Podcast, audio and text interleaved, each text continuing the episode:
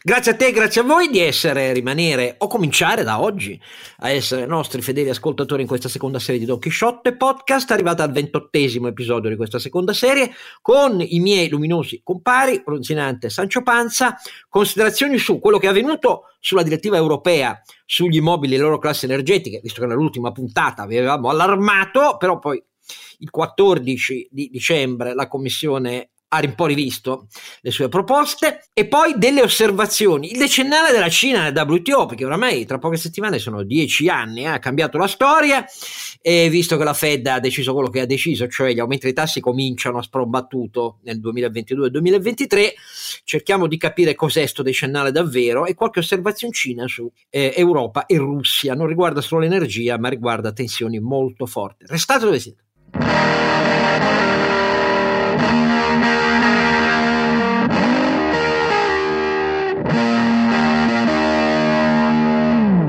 Eh, Carlo Alberto nella parte di ovviamente Ronzinante, Carne Male Faffè, professore, scusi se non, non, sì, dico il sì, cognome. Bene, però sono vent'anni che la Cina è WTO, giusto per ricordarti la Carosca, non so proprio Sono dieci. del 2001, Esatto, eh, sì. sono, sono io che oramai ho perso lo- il tempo. No, è che il tempo passa a velocità doppia, 2x, come il nostro podcast, sì, va bene. Infatti, come la voce cambiato. di Oscar quando parla. Esatto, sì.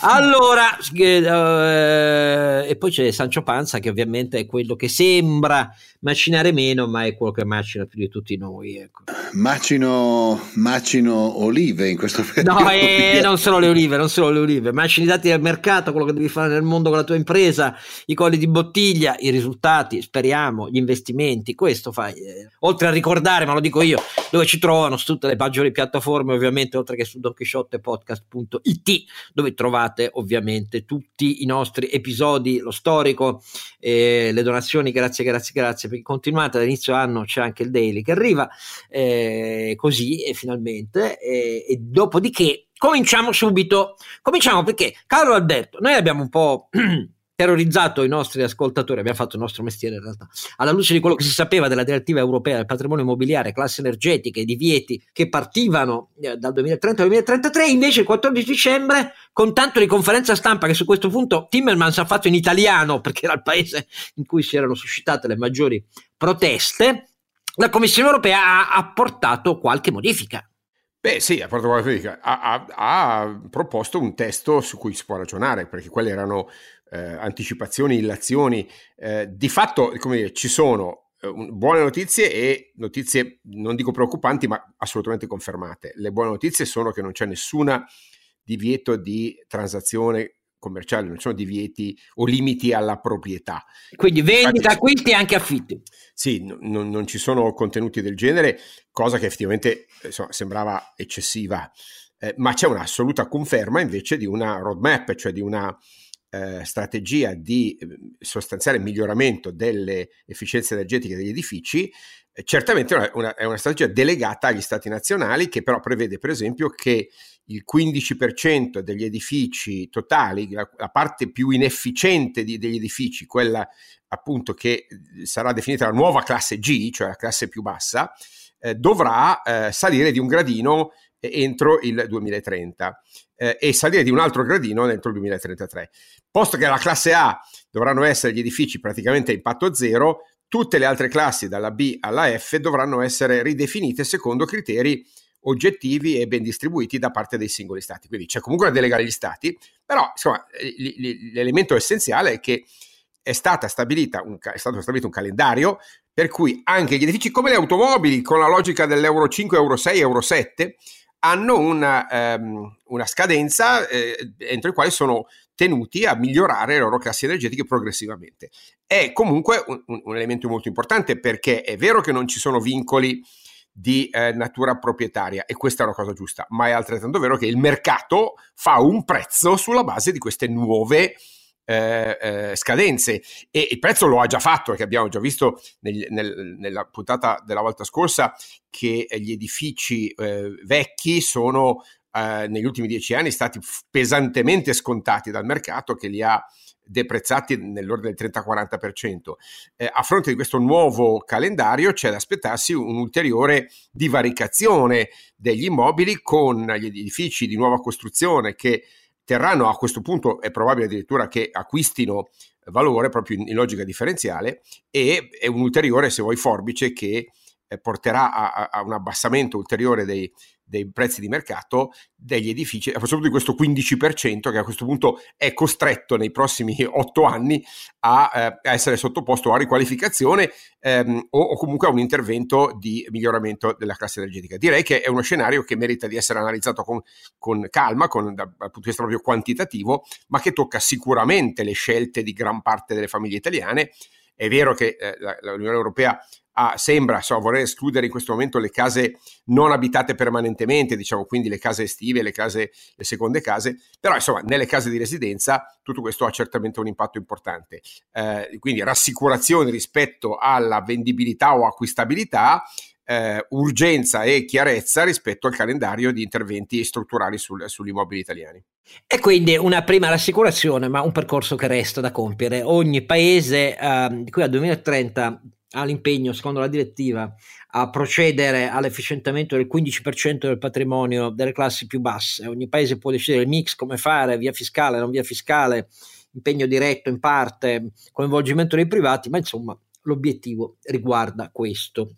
Devo aggiungere anche sull'altra parte del nostro ultimo episodio, cioè l'allarme per l'annuncio venuto dal comitato interministeriale per ehm, il CITE, il trasporto sostenibile, e quindi per ehm, il phasing out dei motori diesel e benzina al 2035, che l'atteggiamento del governo, sentito riservatamente il governo in alcuni suoi membri, dire no, ma dai, non esagerate, visto che ovviamente avete visto l'ANFI, l'associazione della componentistica automotive insorta, tutte le confindustrie del nord uh, sono insorte, la Confindustria Nazionale con Bonomi ha detto ma scusate ma non ci avete fatto nessun impatto sulla filiera italiana, non c'è nessuna stima, fate questi annunci, la transizione non si fa con annunci per i giornali, si fa facendo un'analisi ben fatta degli impatti su occupati imprese e che cosa significa rispetto a una componentistica italiana che è molto sbilanciata su uh, propulsioni tradizionali progettazione e complementi eh, di strutture meccaniche tutte dell'era precedente. E il governo è come dire un po' sulla linea di dire ma no, ma quelle sono parole, non è una decisione operativa. Poi, ecco. poi vedremo, Però, poi rimandiamo. Cosa che a me lascia senza parole, come se si potesse giocare su questi temi. Però io vi dico Tra quello che ho raccontato. Oscar, leggevo che stanno spingendo per l'alta velocità e per il, trasport, cioè per il trasporto su rotaia speriamo che voglia dire anche sbloccare i cantieri però perché se no in Italia non andiamo in giro.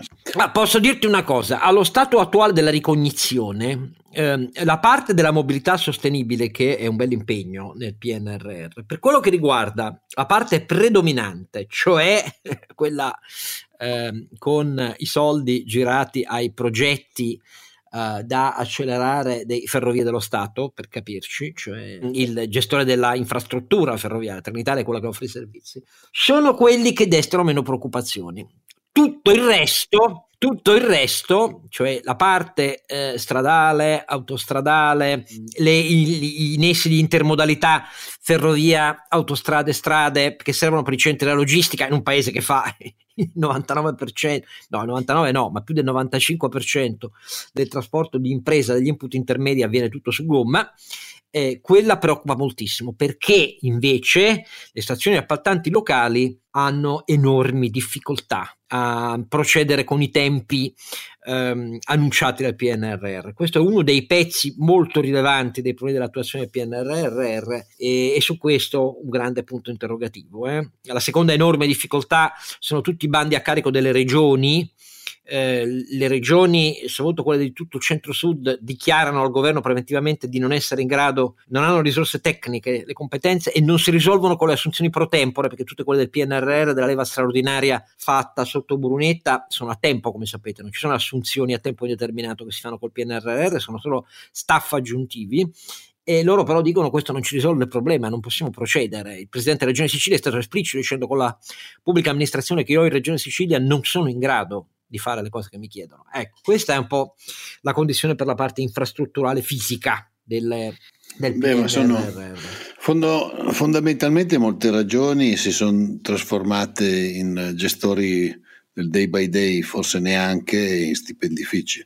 Questa almeno è l'impressione vista. No, i, no il, problema è che le strutture tecniche sono decadute, sono decadute, nei decenni, non negli anni, quindi è, è un, è un è anche problema. difficile ricostruire. Cioè, però, Oscar, come dire, e lo sai molto bene che. Ma no, ma soprattutto per, per essere chiari, le competenze elevate, come si è visto anche da chi ha risposto al bando straordinario PNRR di Brunetta, non si fanno avanti, in quel caso per i contratti a tempo determinato, come è ovvio, ma per le retribuzioni che vengono offerte, perché non sono di mercato, cioè punto, cioè questo è, fu- è fuori discussione. Non è in grado la pubblica amministrazione italiana di attirare eh, le, le, le, le, formazioni più elevate. Questo Beh, è però scusa, siccome lo sapevamo prima di scrivere quel documento, esatto. e ti ricordi molto bene che a, a febbraio, a gennaio e febbraio, qualcuno di noi fece arrivare, come dire, a Roma una modesta proposta che diceva siccome non siete capaci di fare quello che chiede l'Unione Europea con il modello di impatto, per favore quei miliardi spendeteli in logica di public-private partnership, almeno non li dovete fare quei lavori, fate una bella RFP, una richiesta di proposta,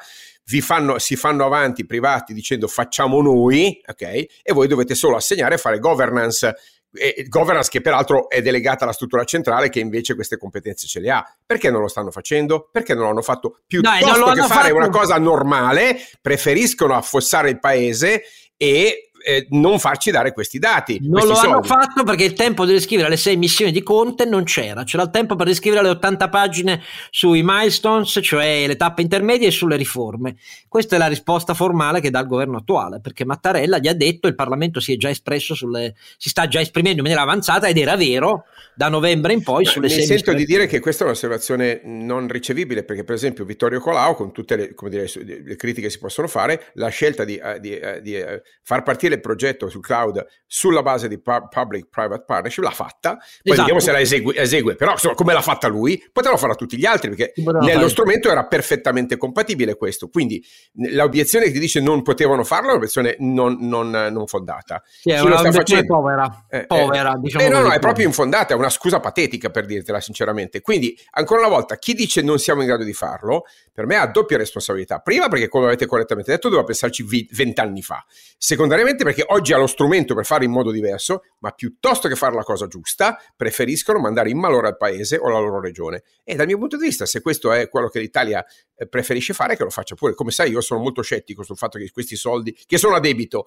producano un valore superiore al costo del debito stesso. Eh, sono talmente scettico che quasi quasi tifo perché non vengano spesi quei soldi che ovviamente hanno una, una, un effetto del tutto marginale sugli aumenti della produttività e della capacità del paese di produrre reddito. Quindi non mi straccio neanche le vesti, però è giusto dire che queste patetiche scuse andrebbero rinfacciate a chi le fa, a chi le accampa, dicendo usate il metodo che è disponibile e, e produce risultati, tra l'altro, molto più efficaci in termini teorici, perché attira capitali privati oltre a risorse e competenze adeguate. Aggiungo a queste impressioni di una non proprio radicale esercizio del controllo da parte del eh, Mario Draghi, che non siamo noi certo a criticare, cioè non si discute l'autorevolezza internazionale e la svolta che ha dato alla politica italiana, però il punto è che troppi fattori vanno ormai nella direzione opposta ed è sciocco eh, e irrealistico negarli. Faccio eh, alcuni eh, esempi. Il governo è sempre più costretto a chiedere leggi delega per fare le riforme, significa che leggi delega e decreti attuativi non ci sono nell'orizzonte di questa legislatura. Eh. Qualunque cosa faccia Draghi a Quirinale, non Quirinale, non ci sono. E questo dipende dalla pressione dei partiti. Secondo, nella legge di bilancio, oltre a dare ai partiti eh, mano libera per eh, utilizzare gli 8 miliardi, primo mattoncino della questione fiscale, ne abbiamo già parlato, erano stabiliti non più di 600 milioni perché i partiti decidessero poi le proprie finalità in Parlamento oltre a quelle indicate dal governo. Siamo già a quasi 3 miliardi perché i partiti hanno una filza di eh, richieste mh, di spesa corrente sulle più svariate materie, al punto tale che la Commissione bilancio due volte si è sconvocata se il governo non risponde a questa richiesta. Terzo esempio, a questo proposito, anche per effetto degli interventi sull'energia, siamo passati da 2 miliardi che erano stanziati in legge di bilancio già a 3,8 per mitigare gli effetti dei prezzi energetici sulle bollette, eh, già eh, eh, gira in Parlamento la voce di un scostamento di bilancio, prima ancora di averla approvata la ehm, legge di bilancio, eh, di averla seriamente iniziata a esaminare e siamo oramai a metà dicembre, cioè tra due settimane va approvata, non ci sarà seconda lettura, sarà finta per essere chiari. Vabbè, ma tutte cose già viste negli anni però persistono con Draghi.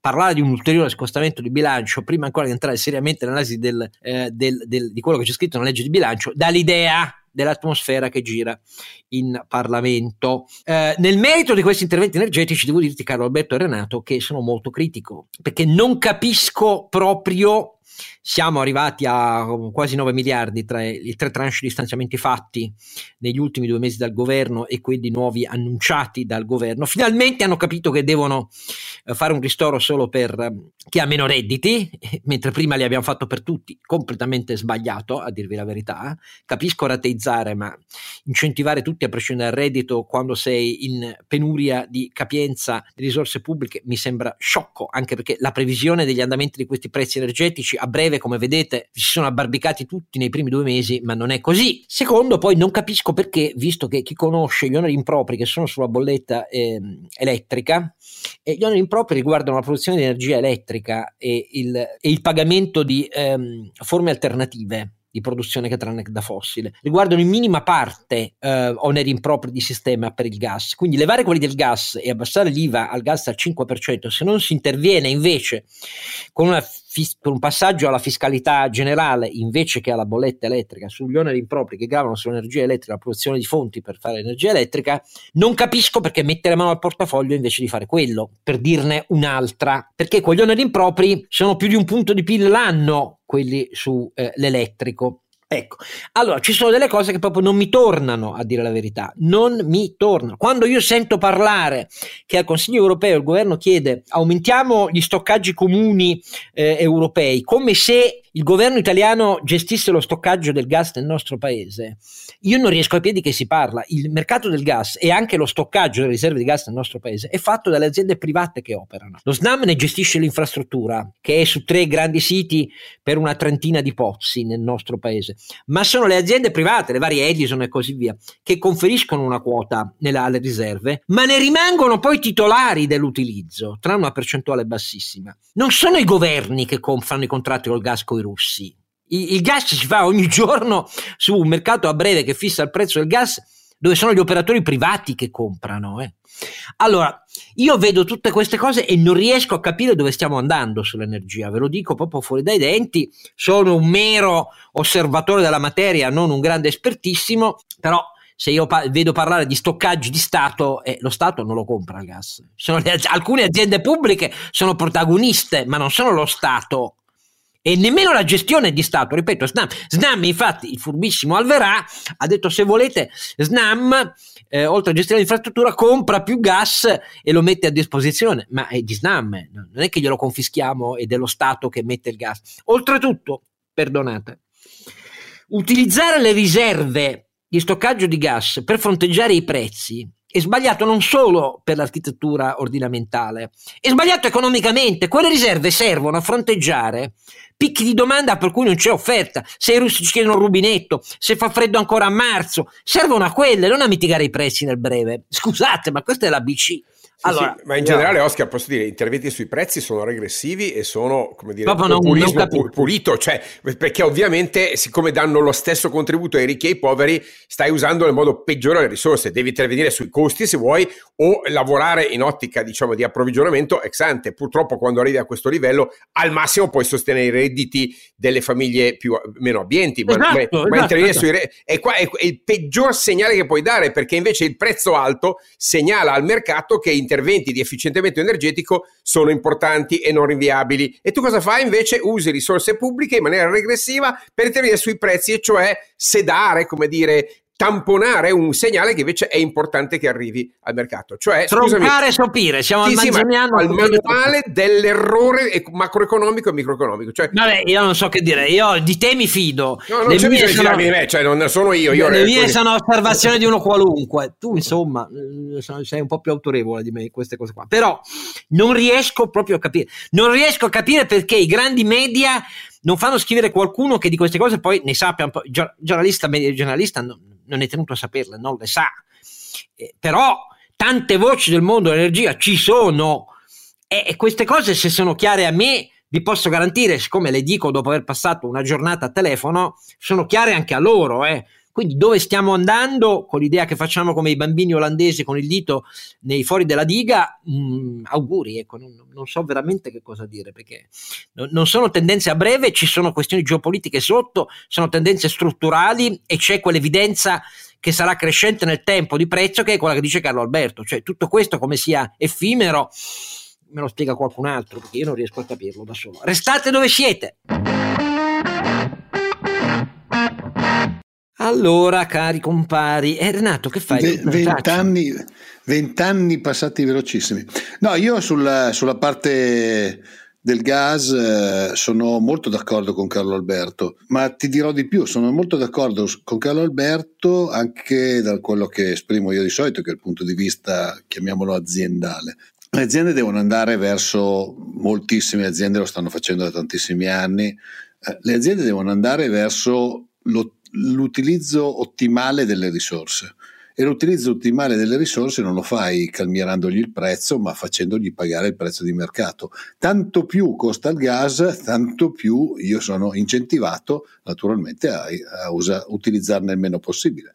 Poi magari su alcune cose è evidente che eh, ci saranno dei problemi perché in alcuni settori non, è, non hai pronto eh, così molto velocemente la sostituzione per settori che sono molto energivori però non dimentichiamoci che l'incentivo del prezzo è un, è un incentivo no, distorsivo perché invece chi ha fatto operazioni di efficientamento energetico viene tra virgolette non penalizzato ma relativamente trattato peggio invece di chi non le ha fatte capisci? quindi siamo al cioè, segnale io... contrario a, a, a, al mercato eh, eh, cioè mentre no, da una oh. parte arrivano le, le, direttive che dicono efficienziamento energetico pianificato da qui ai prossimi dieci anni cosa fa il governo? Mette il cerottone, mette il, dire, il, preservativo finanziario e fiscale sui prezzi. Eh no, mi dispiace, ma non si fa così. Eh. Eh, noi per fare adesso non mi piace mai fare gli esempi, di fare gli esempi personali. Eh, abbiamo fatto una situazione, avevamo un consiglio di amministrazione in questi giorni. Eh, si parlava appunto dei prezzi energetici, eh, noi quest'anno stiamo spendendo meno di corrente elettrica dell'anno scorso, tanto per darti un'idea con i prezzi che non sono esattamente gli stessi, ma perché alcuni anni fa abbiamo cominciato e l'anno scorso abbiamo accelerato mi sembra abbastanza evidente, no? Cioè, tu sai Renato, che hai, hai spiegato esattamente, hai spiegato in maniera papale, semplice, che un imprenditore che queste cose le capisce e deve capirle anni prima, si eh, premura di mettere in atto le iniziative necessarie per e, e, non aspetta che i prezzi rimbalzino, interviene sulle fonti, sui consumi, sull'efficienza, sull'ingegneria. Questo deve fare un imprenditore e, e, un governo che invece dà il segnale agli imprenditori inefficienti che non l'hanno fatto, che tanto ci pensa lui, è un governo che non ha capito le basi elementari del sistema degli incentivi. Non le ha capite, mi spiace, che dire. Allora, volevo passare invece...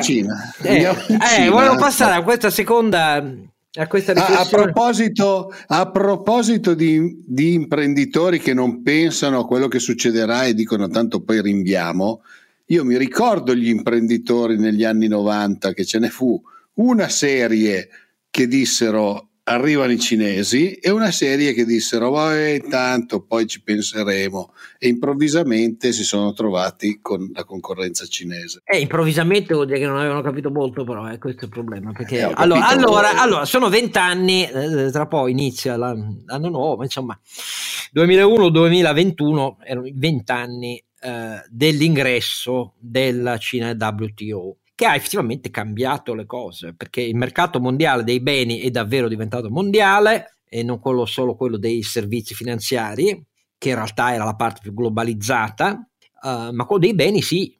E, e, che cosa ha significato questo? Ha significato tutta una serie di cose, quelle che dice Renato adesso, cioè è chiaro che è diventata la fabbrica del mondo, ma loro ci hanno creduto molto in questa roba qua.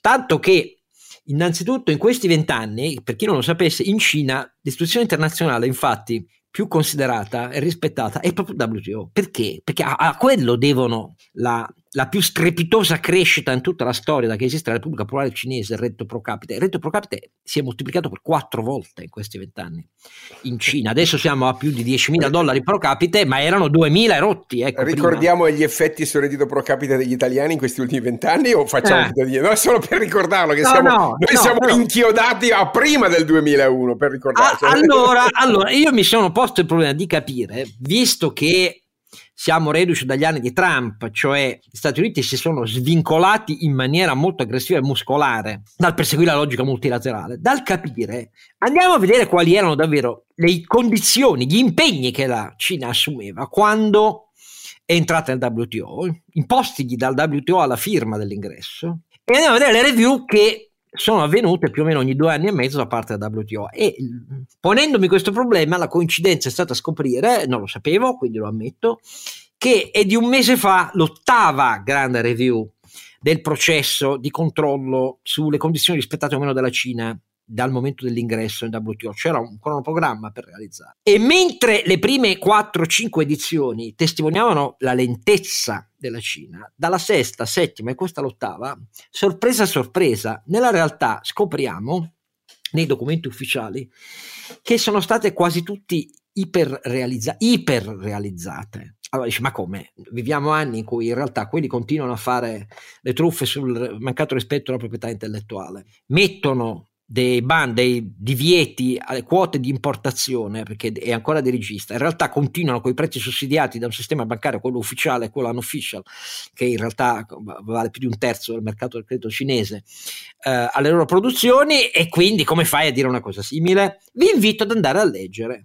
l'ottava Global Review da WTO riservata agli impegni cinesi. Nella realtà che cosa scopriamo? Scopriamo che negli ultimi anni un numero crescente di paesi, gli Stati Uniti mm, con Trump, ma poi anche Giappone, eh, l'India e recentissimamente anche l'Unione Europea su questioni di alcune questioni come l'acciaio e così via, hanno assunto un atteggiamento sempre più critico. Perché?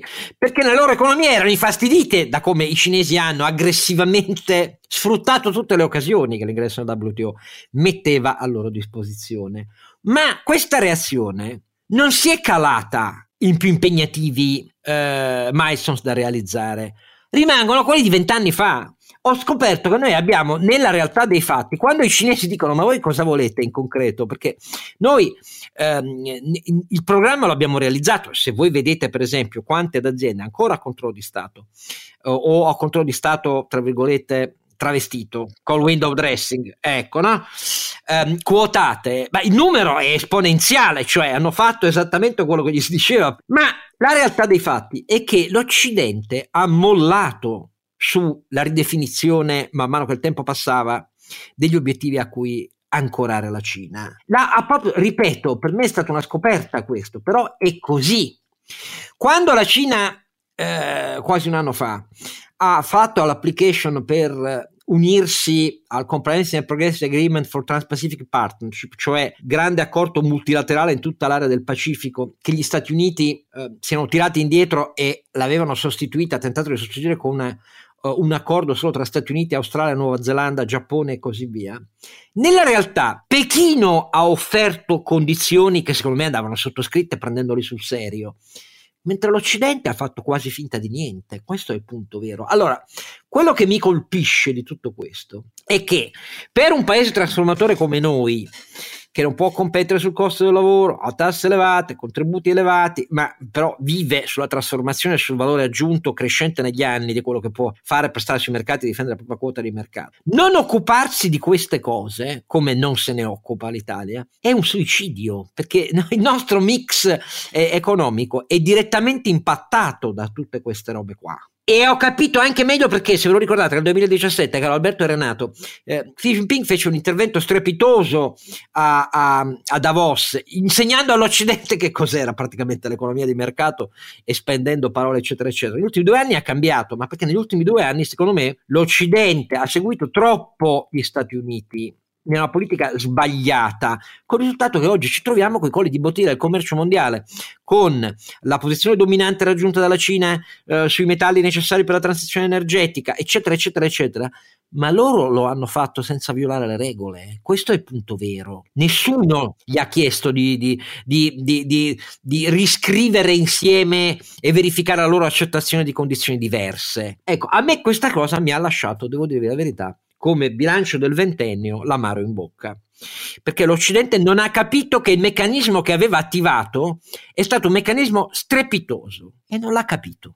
Ha iniziato a protestare, a scalciare, a credere che si risolva con la diplomazia delle cannoniere.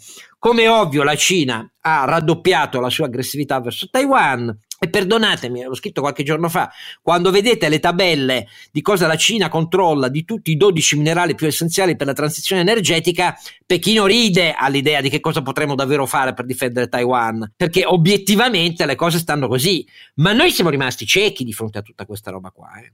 Ciechi a maggior ragione quando abbiamo deciso di accelerare col Fit for 55, perché è come stringersi un cappio intorno al collo, perché con la roba lì gli stati possono dire quello che vogliono, ma prima di riequilibrare la percentuale di mercato mondiale, mondiale su nickel, litio, molibdeno, ehm, cromo, eccetera, eccetera, che oggi è tutto a favore della Cina, i governi possono dire quello che vogliono, ma mica possono cambiare da in due anni questa condizione qua. Quindi bisogna scendere a patti. Questa è la verità amara.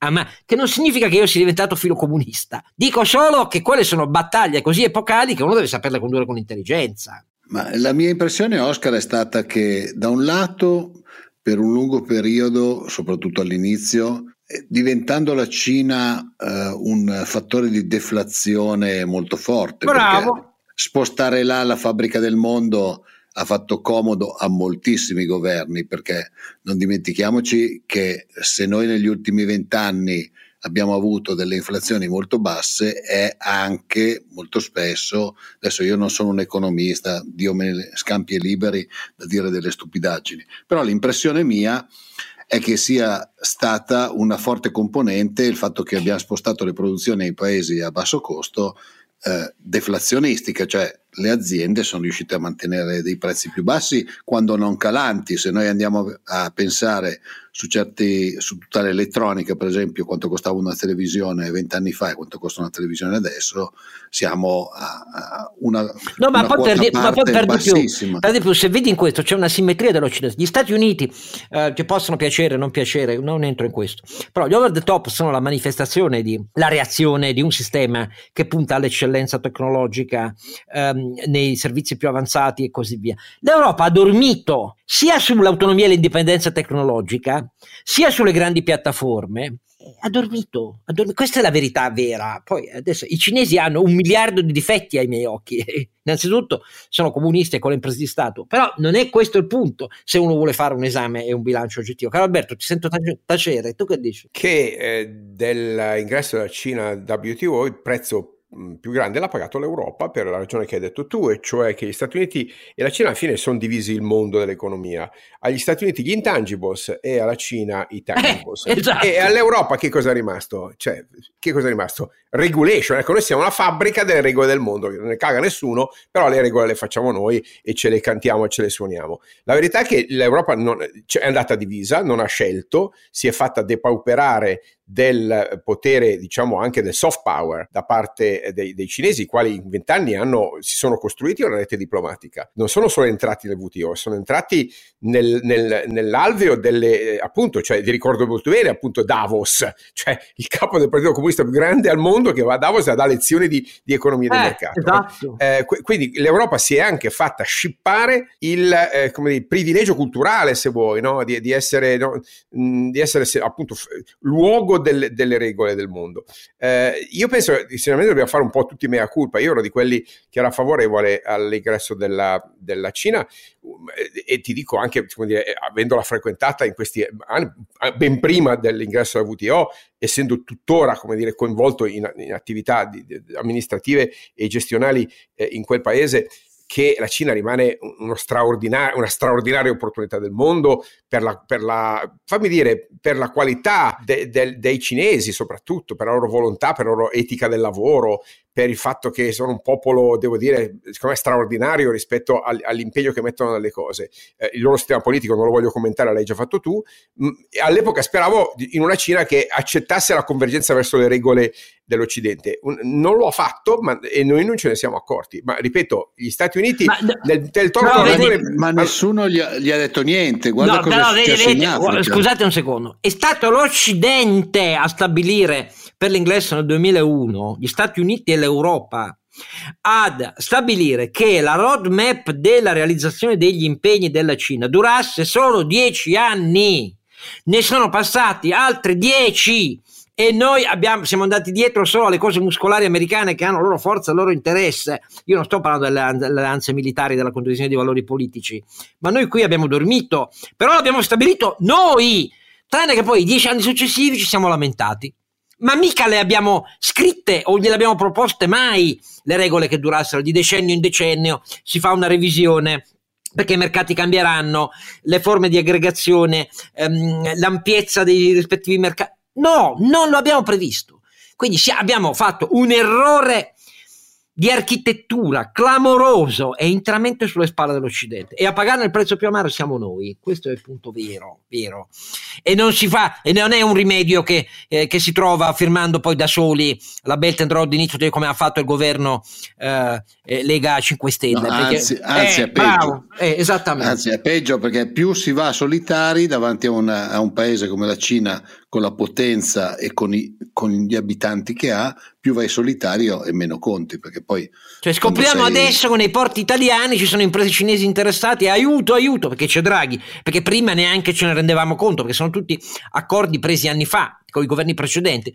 Eh, io rimango, ripeto, senza parole. Eh, e comprendo chi protesta. Però i governi hanno responsabilità mostruose su quello che è avvenuto e su tutte le distorsioni crescenti che la Cina dal punto di vista del rispetto delle regole perdonate, possono riderci in faccia da questo punto di vista e a me preoccupa molto. Oltretutto perché poi negli anni che abbiamo di fronte, scusate, voglio chiudere con questo e chiedere la vostra opinione. La, la Fed, l'ultima riunione della Fed è stata molto chiara di fronte a tendenze di inflazione che loro se la sono cavata dicendo noi commisureremo la la, l'aumento dei tassi di interesse che comunque è già programmato 3 o 4 nel 2022 e altrettanti nel 2023, quindi questo è l'annuncio. L'annuncio c'è sulla riduzione accelerata degli acquisti sui mercati, da gennaio eh, si diminuisce di un ulteriore 50%, entro marzo finiscono, eh, quindi si, si esce dal QI, ed è la prima volta che questo avviene, la grande banca centrale eh, dell'Occidente, vedremo la ECB e la BCE come reagiranno, però detto questo, noi andiamo in un mondo in cui gli andamenti di prezzo inevitabilmente porteranno la politica monetaria in territorio ortodosso. Credere che siano gli stati a sopperire a tutto questo ritardo accumulato, soprattutto in Europa, per me è un'illusione, Carlo Alberto. Beh, molto peggio per noi, perché noi al primo refolo di eh, eh, diciamo, chiusura o comunque ritorno a un'ortodossia della politica monetaria del, della Banca Centrale Europea, noi rischiamo grossissimo. Se hai visto le statistiche dell'ultimo, dell'ultimo, anno e mezzo, di fatto c'è solo la BCE che sta comprando i titoli di Stato italiani. Esatto, esatto. Eh, vuol dire che il premio associato ai nostri titoli di Stato non soddisfa il mercato. Oggi l'unico acquirente, siamo in una situazione monopsonio eh, finanziario. Vuol dire che non appena i segnali della Fed eh, forzeranno la BCE ad abbandonare questa politica iperlasca, eh, ripeto, non dovremmo temere solo la variante Omicron, dovremmo temere i nostri 2.700 miliardi di debito pubblico eh, che sono a questo punto veramente a rischio, a fronte di un paese che ancora una volta sembra la bella addormentata nel bosco. La più grande minaccia al futuro degli italiani è sempre lì e non si è mai spostata e non è l'illusione del Covid che ci fa cambiare idea. Purtroppo la BCE ormai da, da, da, dal 15 di dicembre, cioè da quando la Fed ha fatto la banca centrale, Oscar, ha fatto ah, la certo. banca centrale, mio Dio, e meno male che esiste, e meno male che esiste perché dice ok, adesso basta, si rallenta il, il tapering e si ritorna a una politica di tassi di interesse coerente con le dinamiche economiche. Noi siamo in una situazione denial totale e qui i nostri partiti pensano che la cuccagna possa continuare ancora per anni. Esatto. Il risveglio sarà pesantissimo tutte le pagine dedicate al Quirinale, cosa fa Renzi Calenda, cosa fa il PD, le Agora. Eh, voglio dire, il mondo va avanti su questi altri criteri e con tutto rispetto per il Quirinale, no, per carità di Dio, non voglio, però voglio dire, l'attenzione italiana su queste cose è, è, è, Beh, è nulla. Ci guarda ci guardiamo l'ombelico. Come Tanto poi i problemi saranno vostri, caro imprenditore. Questo è il problema vero. Ah, beh, ma noi i problemi li abbiamo già avuti, cioè l'incapacità di guardare il futuro eh, del, dei governi negli ultimi anni e di guardare ormai al, al, famoso quello che posso inaugurare mentre sono in carica, tanto per intenderci. Eh, è, è la cosa peggiore che ci è capitata negli ultimi anni perché, perché appunto poi la Cina che invece ha una, un sistema di governo che è completamente diverso non ci piace, però fa ancora i piani a lungo termine e guardiamo cosa ha fatto, come dicevi tu, con le terre rare, con i principali... Ma no, con, con, con la penetrazione in, in, in, Sud America e in Africa, in tanti di quei paesi e anche in Europa, vedi il caso del Montenegro, non è che ce, ce lo impediva l'Europa e gli Stati Uniti di farlo, non lo abbiamo fatto, ce ne siamo resi conto a cose fatte, beh, chi si rende conto delle cose a cose fatte dagli altri nella politica internazionale, sul commercio mondiale e nell'economia globalizzata ha perso il treno. No, ecco, io la vedo così. Cioè non... E mi dispiace per ovviamente gli imprenditori trasformatori che poi ne pagano il prezzo, ma il problema è che le cosiddette classe dirigenti, e siamo qui a parlare degli articoli di Cacciari, su, tutto in punta di teoria sul fatto che è la stessa critica che Adorno e francofortesi facevano sulla pre- prevalenza della tecne. Io vedo una società italiana in cui, l'ha scritto Dario Di Vico, milioni di italiani ogni giorno ricercano e trovano soluzioni per fare comunità ma dov'è questa, questa roba per cui c'è l'anomia individualista? Um, eh, frutto della tecne illuminata, perché la, la tecne illuminata è quella sì amministrata da pochi che dirigono il mondo, ma no, in Italia, ma, ma quando mai? Ecco, e io rimango senza parole di fronte a paginate intere dei grandi giornaloni fatti attingendo da questi così alati argomenti. Francamente, eh, poi vedo i mercati del mondo e dico, ma faccio gli auguri agli imprenditori. Adesso non vogliamo essere pessimisti, però come vedete no, partendo, partendo dal patrimonio immobiliare il Fit for 55 quello che si vede nella legge di bilancio i vent'anni del WTO se uno io sono l'ultimo dei cretini, ma se persino l'ultimo dei cretini vede tante di quelle cose che non tornano, forse gli autorevoli miei colleghi eh, che dirigono grandi giornali e ci scrivono tutti i giorni dovrebbero vederli un pochino anche un pochino, eh, un pochino, non è che dico che non vi dovete occupare cosa pensa Tizio, Caio Sempronio eh, e Casini del Quirinale. No, no però santo Dio benedetto, ecco, santo Dio benedetto. Scusateci, scusateci, questo ventottesimo episodio, grazie al salvataggio rispetto alle mie follie di Carlo Alberto Renato, come sempre, in qualche modo è andato in porto. Appuntamento al ventinovesimo episodio.